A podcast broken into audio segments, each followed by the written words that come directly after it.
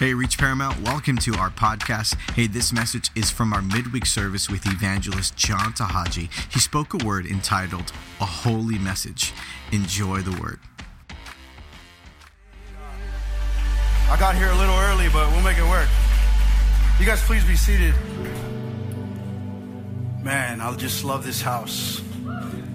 I am so proud to be a part of this church. I am so proud to be a son in this house my goodness, and my prayer lately is that is that is that I make this church proud. I make my pastors proud. That I represent this church uh, proudly.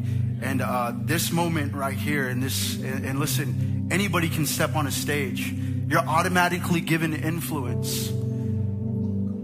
And so I stand up here, just truly humbled that our pastors would release me to share with their congregation that they love, that they pastor, that they steward. So I honor our pastors. I love you guys. Thank you. This means the world to me. Church, I love you. Um, and so before I get started, uh, I wrestled with this word. And just a disclaimer, I wrestled with it and I asked the Lord, why this word? And, uh, and it was just, it was really rough. And, and I'll tell you, I'm standing there worshiping, and the Lord revealed to me this is why. So I have complete confidence that that people are going to be blessed tonight. And uh, I'm just really excited. I'm going to pray real fast if you could just stick with me after. Father, I thank you, Lord. Lord, I am your humble servant, and I want nothing more, God, than for you to move and to touch your people. I pray, God, that the, the seed would fall on good soil. I pray that you would water it. Lord, will you use me, Father, as your mouthpiece? Will you deliver these words from my mouth into the hearts of your people? I thank you, God, for your goodness in Jesus' name we pray. Amen. I'm going to read out of Matthew chapter 16. We're going to start in verse 13. Uh, Jesus began a very important conversation by asking this question. What he did, he's, he gathered his disciples. They were standing. They were standing on what would be a cliff. It was like a uh, almost like a mountain, which we know as Caesarea Philippi. This area would be known, if I could best describe it, as almost like the red light district of that region. It was, it was, it was foul. It was very pagan. Uh, sacrifices were made there. It was, and we'll get into that later. But Jesus gathers his disciples as there's a big crowd around him. And he asks his disciples this. He says, Who do the crowds say that I am? It's important to note this. Not only have the disciples seen this, but, but some of the crowds had seen Jesus do amazing miracles. I am talking about miracles that don't maybe even require faith to believe that whoever this man says he is, whoever he represents, surely, surely he is who he says he is. Surely the God he represents is the God of all gods. Some of the miracles that they had seen include the raising of a widow's son at Nain. Now, this, this child was dead. He was being picked up on a cart out of his house to what would be his funeral, his burial. And Jesus sees him and he touches him. He says, he says, rise, get up. There was the calming of the storm that the disciples had faced, right? Jesus calmed the storm. There was a casting out of many demons from one man. For we are legion, we are many, and nobody can deal with this dude. He was outcasted in the city. He, he would be in a cave cutting himself with stones. Nobody can deal with him. And Jesus delivered this man. Then there was a feeding of 5,000 people with five loaves of bread and two fish. That is a lot of power. Again, I mentioned it almost doesn't require any faith to believe. There is no room for skepticism that that is God, right? And I'm not, I'm not gonna belittle any ministry. I believe that God moves today. How many people believe that God's miracle working power still works today? And something I'm gonna say right now doesn't imply that God's not moving. It just implies that there's a little skepticism, right? So these miracles, undeniable power. And the miracles that we see, you know, somebody sitting down, one leg is shorter than the other because their hips are unaligned. Who knows? I don't know. They can get healed, their legs are straightened. To some people that don't have that much faith, maybe that's a little skeptic to them, you know, no big deal. We understand that. I'm trying to explain and express to you what they had seen was undeniably a move of God. The disciples knew this. He was more than a prophet. He was absolute, absolutely unique. In fact, he was God in the flesh. So, in response, the disciples begin to relay the various things that they had heard from the crowd. Who do you, who do the crowd say that I am? So they go on to say in verse 14, they go on to say, some say John the Baptist, some say Elijah, some say Jeremiah, or one of the prophets. This points to the fact, listen, this points to the fact that the crowds had viewed Jesus as somebody important. They also believed that he was something great, like a prophet. They didn't know exactly what, but they knew that he was great. However, the crowd's guesses were all wrong. Listen, this goes to show that the world can have the right opinion about Jesus while having the wrong understanding of Jesus. And there are people in this church, there are people sitting at home calling themselves Christians, calling themselves believers. They, they don't stand on the right side and they say, well, you know what? Okay, I have the right opinion about him, but they still have the wrong understanding of him. And this is an issue. So now, what Jesus does is he directs the question to the disciples themselves. Okay, I've heard what the crowds say about me, but who do you say that I am? You're disciples of me. You follow me. Who is it that the people that claim to be Christians, who is it that the people claim to be disciples say that I am? Are you going to listen to the world?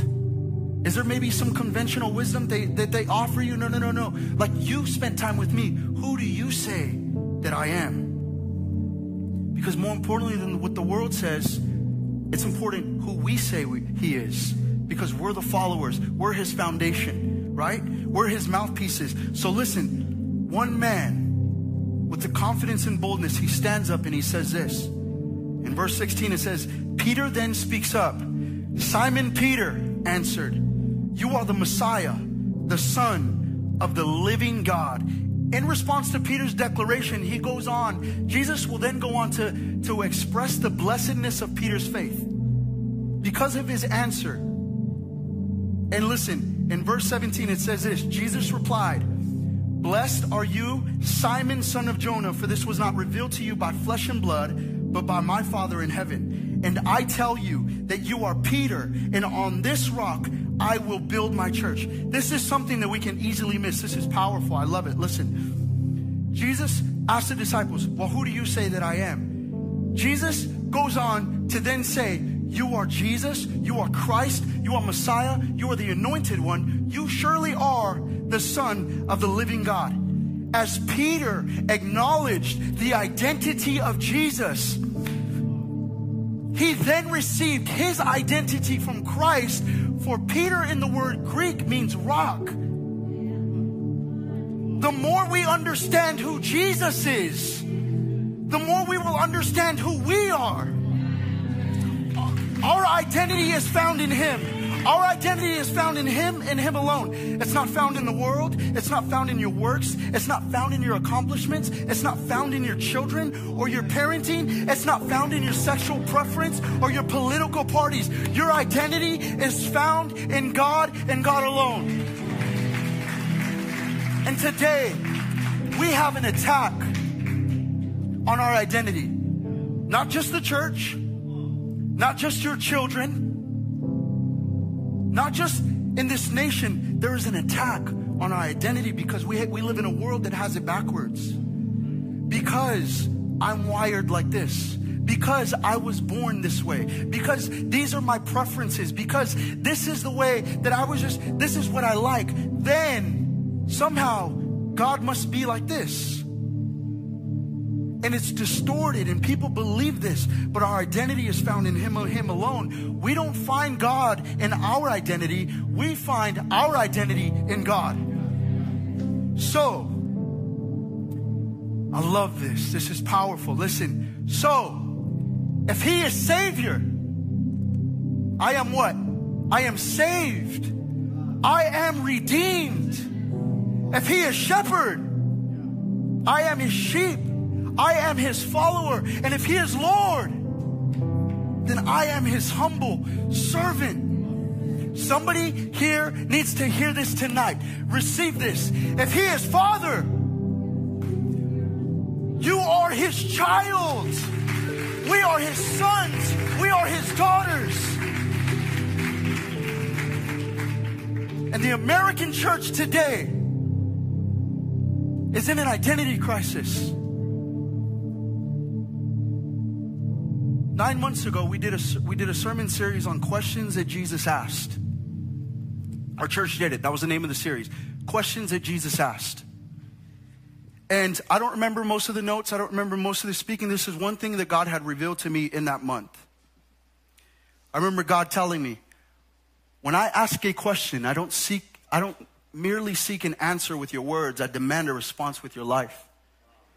And that was something that really truly moved in my heart. And, and this is kind of where the scripture is coming from on who do you say that I am? And the issue with the American church today and the identity crisis that we're facing, the issue with the American church is not the sinner. It is not the atheist. It is not the unbeliever. It's not even government. The issue with the American church is this thing right here. It's this person standing right here. It's the platform. It's the lights. It's the influence. It's the people listening. The weak link in the chain of God's command is the pulpit. The issue is men and women who show no patience for God's word, who aren't careful, who lack judgment and honor for this sacred desk. Sacred desk. Little thing's probably 20 bucks at Hobby Lobby. It's not the piece of wood, it's not the glass, it's not the $20, it's not the $2,000. It's the sacred desk on the man speaking to God's children. The weakness is the pulpit, and there's anemic, immature Christians that are being bred from the pulpit with doctrines of lies, doctrines of demons, heresy, pseudo Christianity that is breeding hypocrisy, lies from the pulpit because we're afraid of telling people the truth afraid of the absolute inevitable that where there is preaching of the gospel, persecution will come, hatred will come, and evil will follow. And now, because of the great number of teachers that preach to people what they want to hear with their itching ears, we now have a great number of followers who believe that their feelings supersede God's word. The diminishing of God's presence and spirit filled churches, the diminishing of discernment and lack of wisdom, lack of honor is coming from the pulpit. In 1 Peter chapter 4, Peter is talking to a persecuted church. He goes on to tell them that God's house will be judged first. To some people, that's going to be a first class ticket to paradise. To others, that's going to be a one way ticket to hell. Secondly, in James chapter 3, verse 1, he says this We who teach will be judged more strictly. So we have the teachers, the preachers, the men of God that step on this stage that preach, that preach whatever they're preaching. They're going to be judged more harshly. And then we have a church that is going to be judged first before the world. So, in our main text today, what do we have? We have a preacher, we have a prophet. And we're going to read, and I've read this before, but we're going to, uh, I'm going to share a little differently. It's exciting. In Isaiah chapter 6, one of the most popular chapters in the Old Testament. We're going to read it. Here we go. In the year that King Uzziah died, I saw the Lord high and exalted, seated on a throne and the train of his robe filled the temple. Above him were seraphim with each wing, with each with six wings. With two wings they covered their faces, with two they covered their feet, and with two they were flying. And they were calling to one another, Holy, holy, holy is the Lord Almighty. The whole earth is full of his glory. At the sound of their voices, the doorpost and the threshold shook, and the temple was filled with smoke. Verse 5, this is Isaiah. He says, Woe to me, I cried.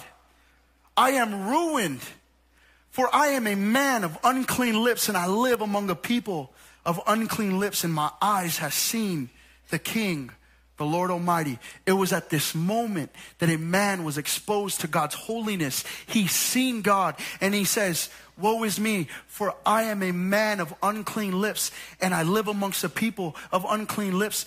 The lips represent the issues of the heart. For I live amongst a people with unclean lips, a people like America. lost, unclean lips, perverted, and evil. Verse 6 Then one of the seraphim flew to me with a live coal in his hand, which he had taken with tongs from the altar. With it, he touched my, my mouth and said, See, this has touched your lips. Your guilt is taken away and your sin atoned for. Then I heard the voice of the Lord saying, Whom shall I send?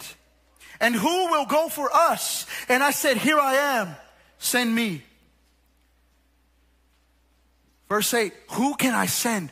Who can I trust with a holy message? Who will go for my name's sake? Who will go for all of heaven? Who will establish my kingdom on earth as it is in heaven? Is there anyone that will carry the truth? Is there anyone that will stand for me? And Isaiah says, Here I am. Send me. That's pretty cool, right?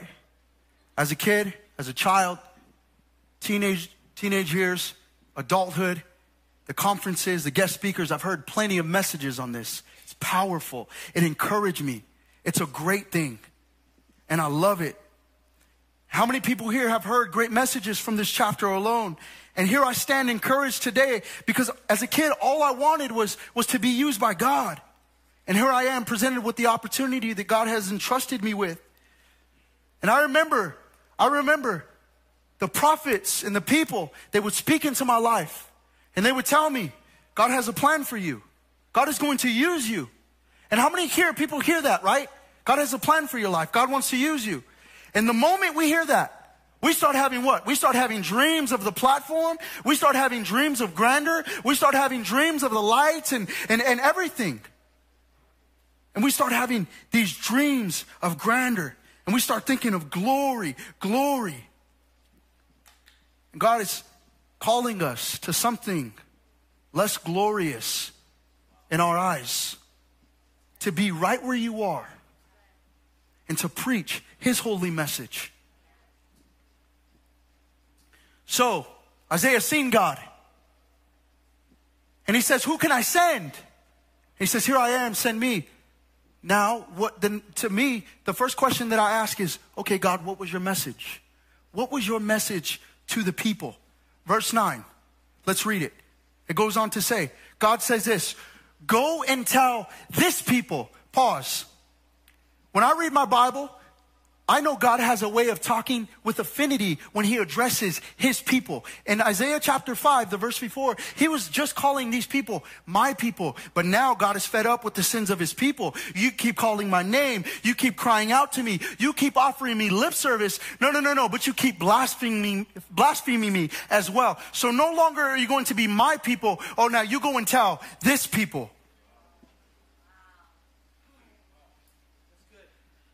So here we have Isaiah. God revealed his holiness to this man. He touched his lips with the coal of fire from his own altar. What do you think his message was? Blessing and prosperity? Ease and comfort? Just come to church, kick up your feet, everything's gonna be all right. Your husband is on the way, your wife is on the way. Give to this ministry and you're gonna be financially stable for the rest of the year. Join a ministry, serve, serve, serve while you're neglecting your family and you'll be saved. You think this is a message to a people? No, no, no, no, no. Let's continue to read God's message for Isaiah to the people. It says this Be ever hearing, but not understanding. Be ever seeing, but not perceiving. This message was to Judah, a prosperous nation, a, a nation just like America, set up, good, prosperous, riches, everything is good. Be ever hearing and not understanding, be ever seeing but not perceiving. That's a tough message. Like, hearing is synonymous for doing. This church is always busy. Judah is always busy. The church in America is always busy. We're so busy, busy, busy, but we're not fruitful. Where is the fruit in some of these churches? And I refuse to acknowledge numbers as fruit nowadays. Because I know, excuse my language, but some paisa in Miami that claims to be Jesus and his church is full with thousands of people. I know ministers online with some crazy deliverance ministries and people follow them because they say everything in Jesus' name. You're always doing something. But where is the fruit? Everyone has a conference. Everyone's writing a book. Everyone's got a sermon on YouTube, on Facebook. We're so busy, but where is the fruit? And now we have people doing ministry with absolutely no revelation. But because we lack discernment, we listen to them. And we think, listen, we think, oh, just because somebody move, can move a crowd, that God's hand is on them. We think that somebody can write a book, God's hand is on them. Any fool with the gift can gather a crowd, but it doesn't mean that they are anointed. It takes a consecrated man or God, man or woman of God to have the anointing. Always hearing, always doing. Every time I get on social media, every time I get on social media, some fools on Instagram Live, some fools on Facebook Live, sharing what God told them, sharing what is happening in current world events. As a voice of God, social media has given a platform for fools. And what do we do? We like, we subscribe, we comment because we have no discernment at all. If I'm pre- if I'm listening to preachers who never challenge me, have their hearts truly been burned by the coal of God's fire? Will a holy God keep quiet about a sinful nation? Will a holy, righteous, jealous God keep quiet about the sins of our generation?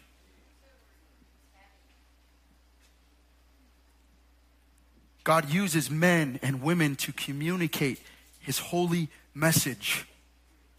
But what do we hear? We preach love to an extreme, we preach grace to an extreme. These are all great things because we believe that God is loving. We believe that He's gracious and is merciful. I fall into every single category that God offers. But we preach this to an extreme that we forget that God is holy, that God is righteous. Isaiah chapter 6, verse 10. It continues. He says, Make the heart of this people calloused, make their ears dull, and close their eyes. Otherwise, they might see with their eyes, hear with their ears, understand with their hearts, and turn and be healed. You want me to preach this truth to them? This is confusing. Like, it's like, honestly, it's almost like a theological issue for me. God, you want me to preach this message? to make the heart of the people callous so they won't be healed? Does God not want everyone to be healed? So let's, let's see what's happening. One, we have a preacher, a prophet of God who has seen God's holiness. And now this leaves the man of God who has been exposed and hurled himself into God's service. He is now left with a decision. If I preach to them the God that I saw, if I start telling people what is right, they will reject me. They might stop coming to my church. They might even shut off my live stream. If I preach this, my popularity will decrease. I'm not going to get all the clout in the world. If I preach this and I continue to preach this with the way that America is going, I might be locked up in jail for hate speech. This is the message that you want me to tell the people. So now he has a decision to make. If I preach to the God that I saw and tell them that, what they're doing isn't right, that what they're doing is wrong, that God is holy, that he has a standard, they're going to push me away. They're going to reject me. They're going to call me weird. They're going to call me holy roller. They're going to outcast me as a religious fool. They're going to say I'm legalistic. Do I tell them the truth? Because the compromise would be this maybe I bend the truth a little. Maybe I should win them over with my influence first. Maybe I should win them over with my personality. And this is, this is where we are now. Maybe I should show them how cool my church is first. Maybe I should let the church do all of the work. But this is what the scriptures imply. Listen here. If Isaiah did all of these things, if you do all of these things, Isaiah, they, the people will receive a false healing born out of a form of godliness and not true repentance. There are so many people in this room. There are so many people in churches all across America, even watching online. So many people dealing with brokenness that will never be healed unless they are hurt first. Meaning that the only way to truly be healed is to be truly hurt.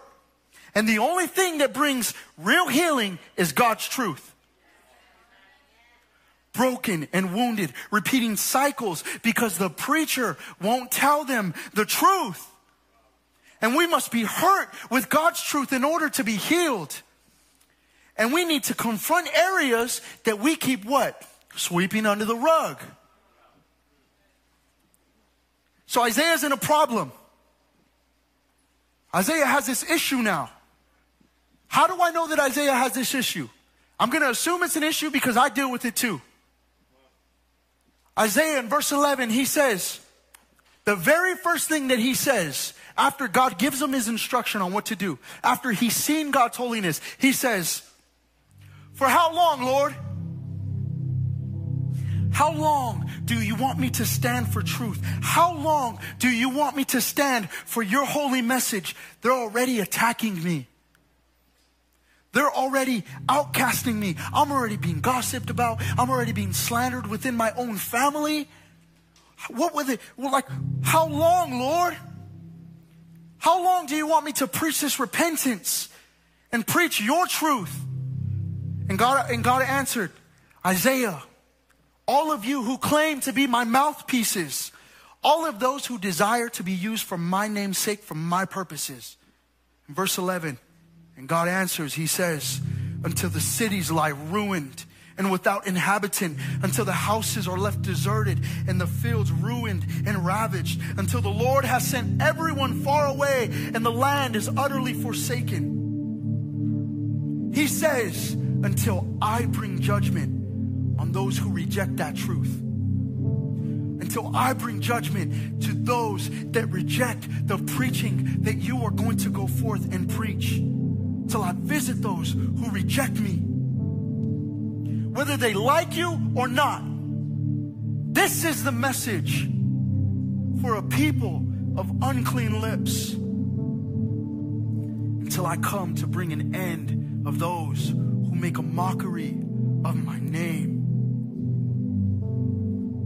Verse 13. And though a tenth remains in the land, again it will be laid waste. But as a terebinth and oak leaf stumps when they are cut down, so the holy seed will be the stump in the land. What does that mean? He says, he says, listen, you keep preaching the truth until I knock over all of those that make a mockery of my name. And the only thing left that will be standing is a remnant of people that understood his holy message, of people that said, I will not back down to a world that is going to persecute me.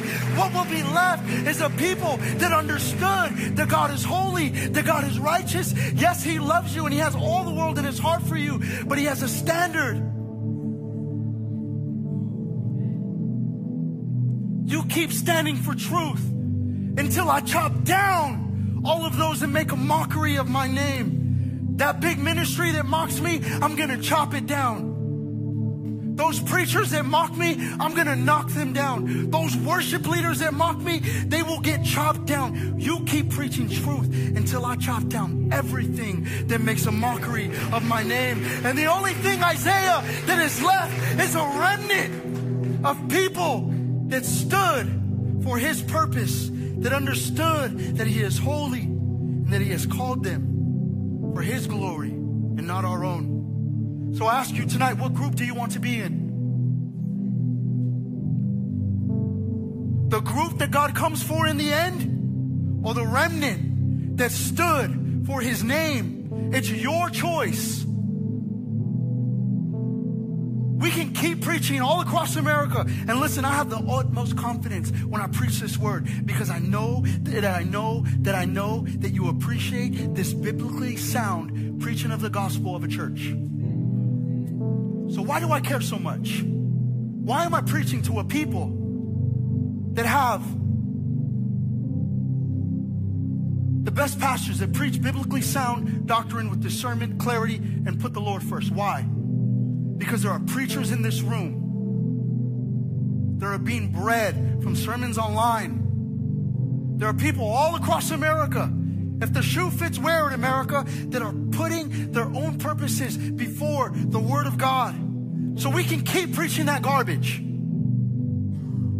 We can keep telling people what they want to hear. And the preachers online that have good intentions and a good heart, well, God knows my heart. This is what God has called me to do. Yeah, God knows your heart.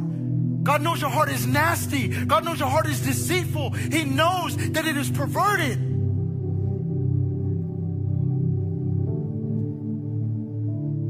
And in the end, they're going to get chopped down.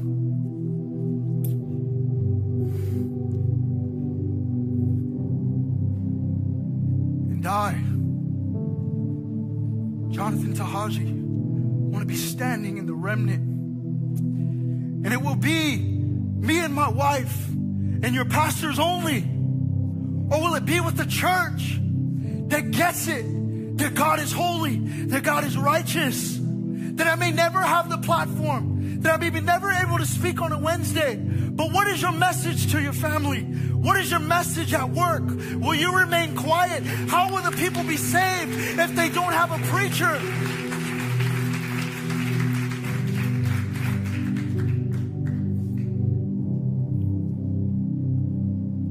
This plane. Jesus gives us a promise when he was speaking to Peter and the disciples in Matthew chapter 16. Jesus replied, Blessed are you, Simon, son of Jonah, for this was not revealed to you by flesh and blood, but by my Father in heaven. I tell you that you are Peter, and on this rock I will build my church, and the gates of Hades will not overcome it.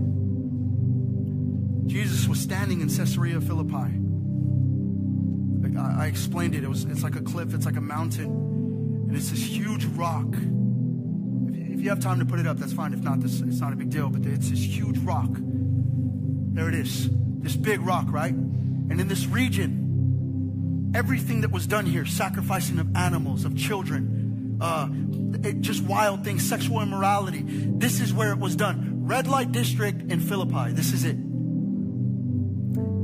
And here in this tomb, was known as the gates of Hades. And as Jesus was speaking to his disciples, he used this illustration as he was talking to Peter. He says, Peter,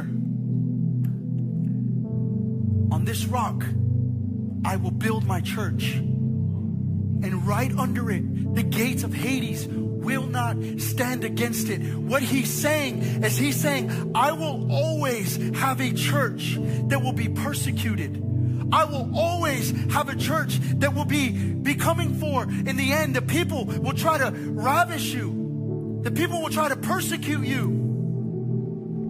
And he's saying that I will build my church. I, Jesus, will build his church. Not me, not Pastor Omar, not Steven Furtick, not your favorite preacher online, not fill in the blank. He says, I will. That is a promise with intentionality, with design. I will. That is a promise that he will build his church and the gates of Hades will not overcome it. I have a design and a standard of what I want Christianity to be.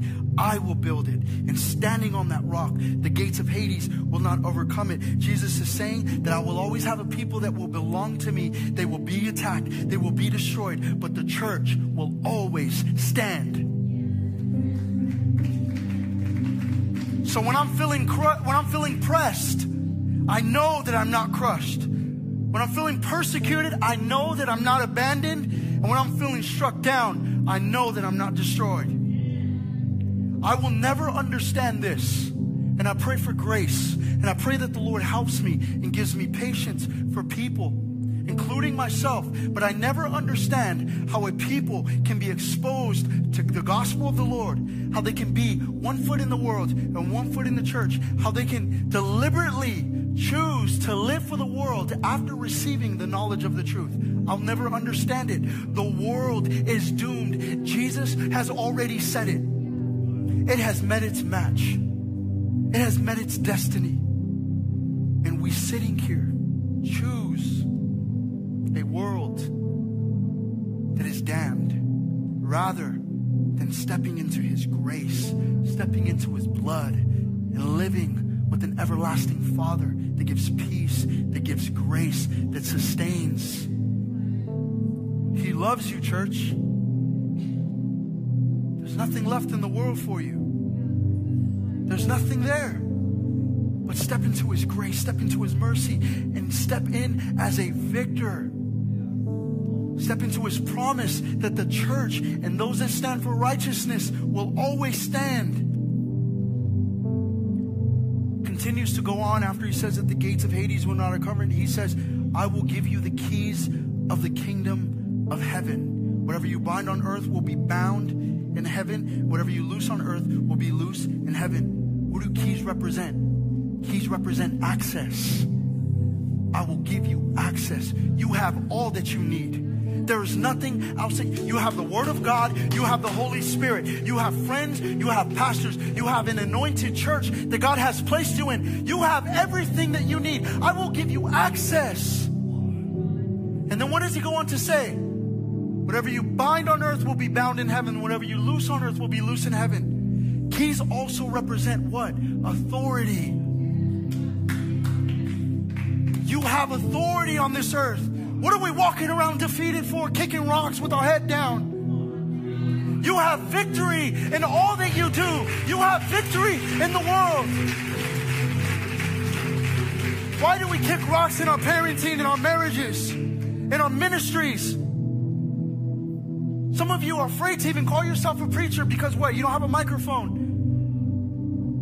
But you have a voice and you have God's word. Therefore, you are a preacher. Go and preach His word. Go and love the lost. Go expose them to God's holiness, that He is loving, yes, but He is holy and that He is righteous. We have a preacher, a man of God. We have a prophet in Isaiah. And today I'm going to, this is tough.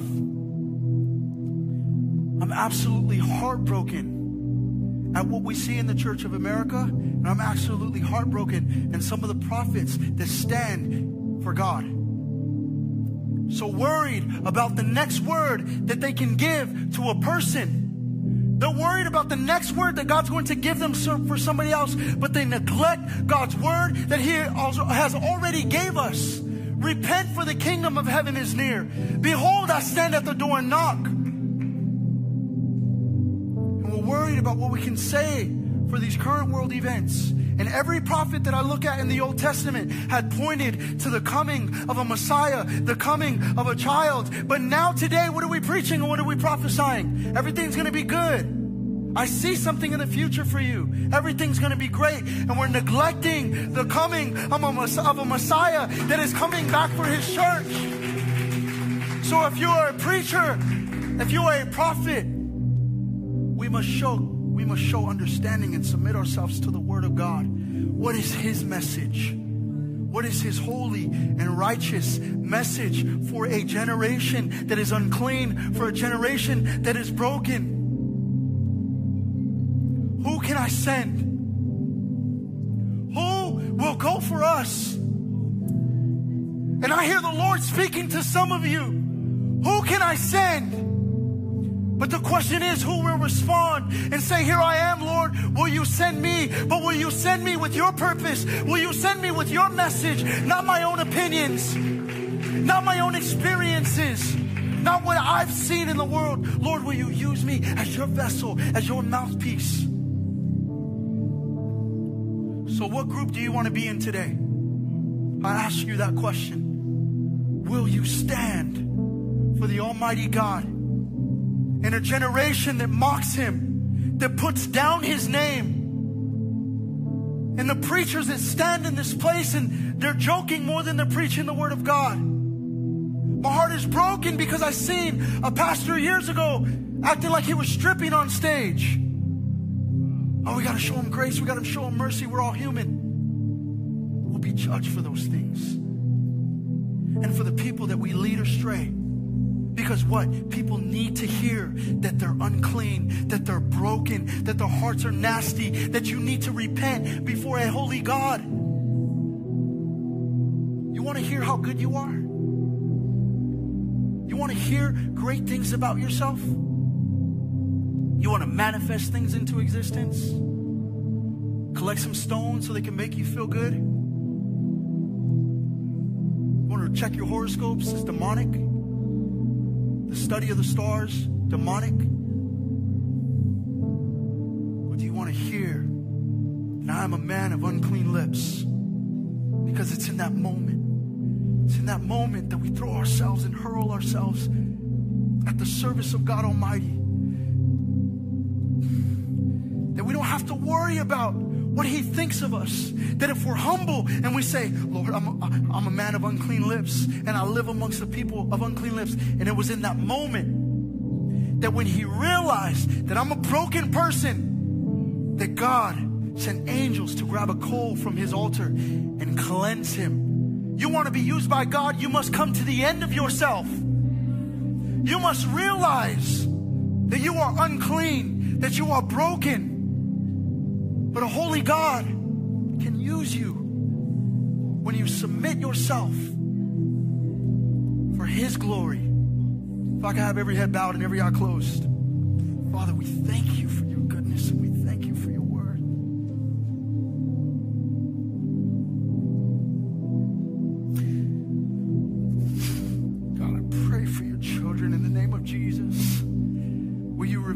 yourself to them in this moment. Holy Spirit, will you talk to your children? Will you knock on the door of their hearts? There are some things, Father, I did not say, but I know that the Holy Spirit is speaking to you right now.